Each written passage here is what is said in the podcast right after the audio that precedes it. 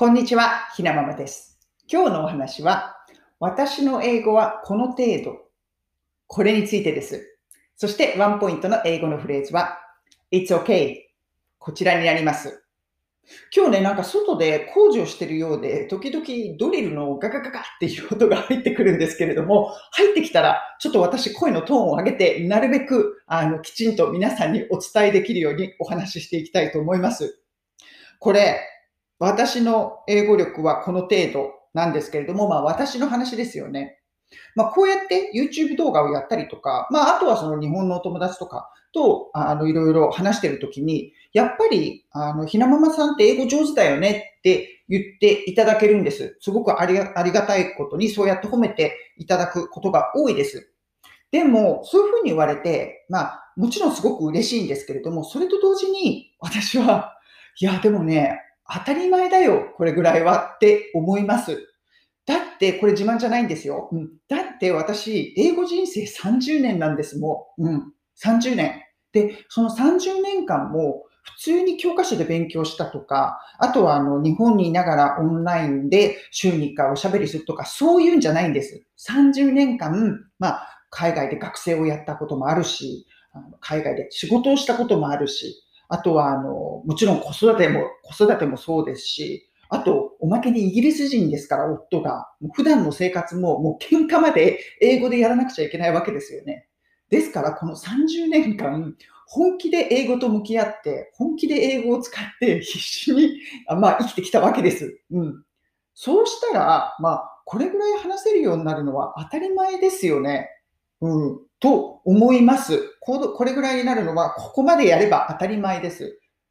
で、あの、まあ、コミュニケーション普段こちらであの生活している分には特に問題はないです。英語で困るということはないです。でも、やっぱりこうなんかこう友達と細かい話をしているときに、あ、ここのこういう感じは日本語だったらもっとうまく言えるのにとか、あとはこう夫と喧嘩をしてるときに、いや、これも日本語だったらもっとガンガン言ってもっと任せられるのにとか思うことがね、やっぱりあるんです。ですから、まあ、日本語はもう日本を離れて長いっていうので語彙は減っていますけれども、やっぱりこう、細かいニュアンスの伝え方とか、そういうのは母国語にはかなわないんですよね。うん。私の英語は15歳から海外に住んで、まあ大学また日本だったんですけれども、まあ、あの、ある程度、もう大人になってからというか、もう思春期を過ぎてから習得した言葉なので、やっぱり、あの、母国語レベルまでは来ないんですよね。それでも、まあ、30年ここまで一生懸命やれば、まあ、これぐらいのレベルになるのは当たり前。というか、まあ、逆に言えば、30年ここまで一緒に一生懸命やっても、母国語にはならないわけです。ですから、まあ、私が何が言いたいかっていうと、言葉を習得するっていうのは、本当に本当に大変なことなんですよね。だから、こう、あの、まあ、そういうふうに上手ですねって言われた後後に、でも私、もう何年も英会話学校に週1回通って勉強してるんですけれども、なかなか、あの、喋れるようにならないんです。ペラペラにならないんですっていう、あの、こう、相談みたいなのを受けるんですけれども、いや、私はあの、えー、あの、だから英語の才能がないんじゃないでしょうかとか、そういうことも言われるんですけれども、もう、これは本気で言いたいです。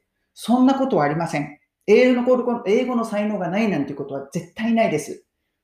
でも、やっぱり、ペラペラになりたいんだったら、そこまでやらなくちゃいけないっていうことです。